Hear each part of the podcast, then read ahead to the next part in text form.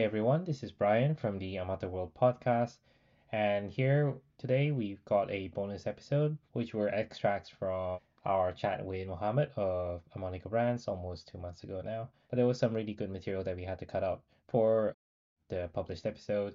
You can find the episode link in the description for the current episode. But yeah, here's the bonus material that we had to cut out. Enjoy. So a lot, a lot to unpick there. I don't envy you guys. Well, you you kind of mentioned gaming. I kind of want to maybe you know, focus on that a little bit. I think there's still a stigma in a lot of gaming communities that basically, you know, blockchain is bad, NFTs is bad, that's ruining ruining games. Like, what what does Animoca say to that? Yeah, so I think we I alluded to the, to the beginning of that in in the previous point is that we need to stop selling the tech. We need to stop mm. using terms like NFTs. Quick note: when free to play was introduced, there was a big uproar, and backlash to free to play games. So it's it's not new for the gaming community to not want something innovative or something new. So it's it's now more the case of focusing on the front end let's start building games people genuinely want to play. Again, when we talk about gaming, why do people play games? For me, for two fundamental reasons. Number one, the game is fun. And number two, there's a community around the game. Look at most games that, that people play. That's the reason why. Or they just have that 10 minute toilet break, again, depending on the type of game. That's more for your MMORPGs, AAA games, AA games. Then you've got your casual, hyper casual games on the other end of the spectrum. And that's, it's in America, for example, it tends to be your, your middle aged mums who, who are the biggest spenders, who, excuse me, who are the biggest spenders in like your Candy Crush or your Animal Crossing based games. It's, you think, really? Yeah, really, it is. But again, different demographics have, have different needs. But back to your point, it's developing games that people want to play without talking about Web3, without talking about blockchain, without talking about NFTs. This is a game like Call of Duty, like EVE Online, I don't know, like FIFA. Does it make a difference what kind of vertical it falls in?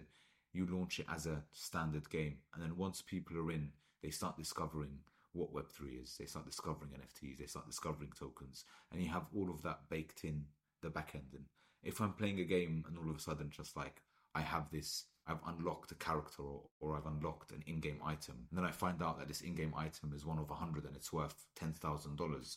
You can be guaranteed I'm going to go through all the pain points of creating a MetaMask, KYCing on an exchange, making sure my MetaMask has some gas fees in terms of Ethereum. I'm even going to learn to bridge it to Polygon to be able to access the marketplace to sell to make 10K. At that point, I'm motivated to do so because I've come in, I've played the game, I've unlocked an asset that has value, and now I want to cash in on that asset. Or it might be that I now have one of a hundred swords or guns or whatever this in-game item is, and I'm OP.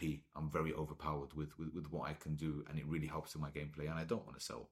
And then I start discovering that actually I can upgrade this item by buying these NFTs on the side, and you sort of you transition people through a natural progression from from Web two into Web three. So for me, that's the big thing. Stop selling the tech.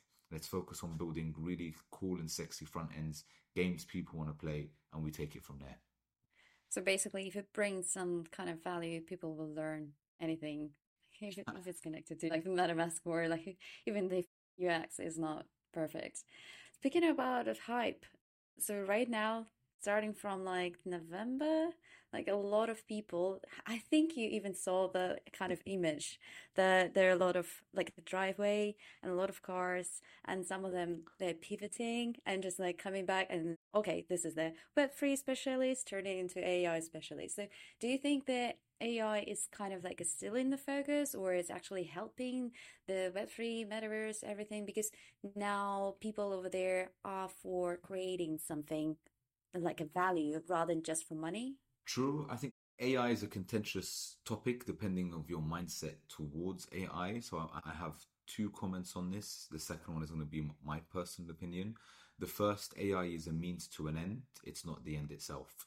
So as opposed to designers wasting tens and tens of hours coming up with initial concepts, you can come up with a concept quite quickly, and then you then you can get the human element to start focus on developing that that that content itself.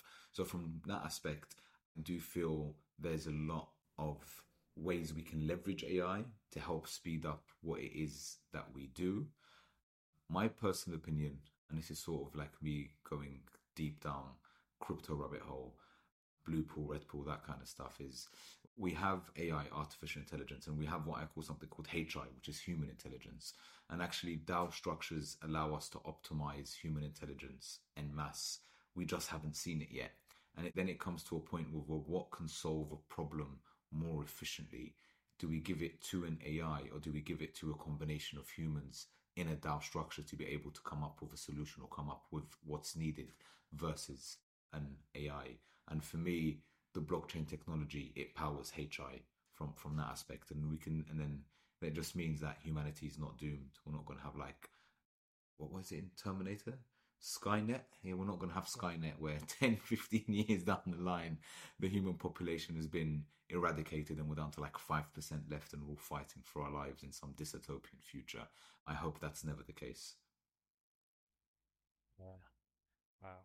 I, I guess, you know, a lot of people are also thinking that AI could be a big a big part of the metaverse because if you're thinking about trying to populate a lot of these worlds, one of the big I guess problems is trying to attract people into these virtual worlds that people you know put a lot of time to create.